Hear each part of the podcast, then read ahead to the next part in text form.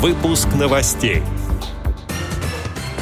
В Красноярской краевой специальной библиотеке прошли показы спектакля для незрячих и слабовидящих детей.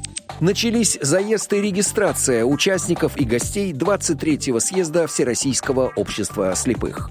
Далее об этом подробно в студии Алишер Канаев. Здравствуйте.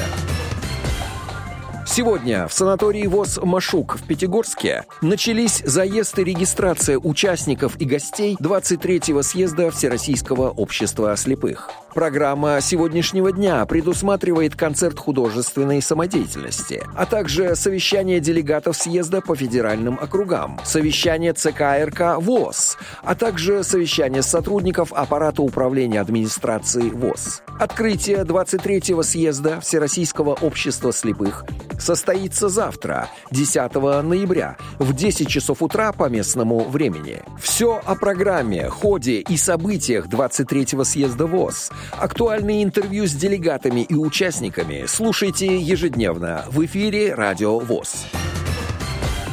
Красноярской краевой специальной библиотеке прошли показы спектакля «Клубочек шерсти» Санкт-Петербургского театра 3-4. Об этом сообщается в пресс-релизе библиотеки. За два дня постановку увидели более 130 маленьких и взрослых зрителей, в том числе имеющие нарушение зрения и другие особенности здоровья. Спектакль «Клубочек шерсти» создан по одноименному произведению советского поэта Овсея Дриза и рассчитан на незрячих и слабовидящих детей детей в возрасте от 4 до 12 лет. В его основе поучительная история о щедром и справедливом клубочке шерсти, добром барашке и неминуемом наказании жадной и неблагодарной старухи. Главный герой – клубочек шерсти, который на протяжении всего действа рассказывает юным зрителям сказку, постоянно с ними советуется, как поступить дальше, что вовлекает маленьких зрителей в повествование. Мероприятие включало в себя несколько этапов. Во вступление вступительной части ребятам раздали программки с распечатанным брайлевским и укрупненным шрифтом текстом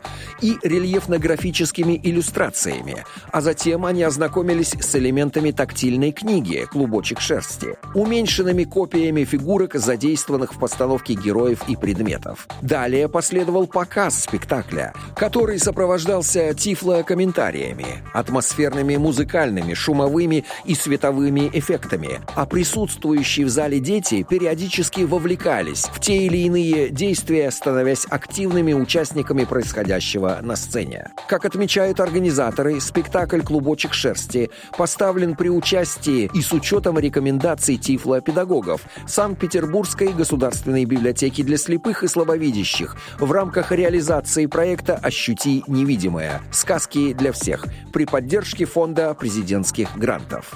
Отдел новостей «Радио ВОЗ» приглашает к сотрудничеству региональной организации.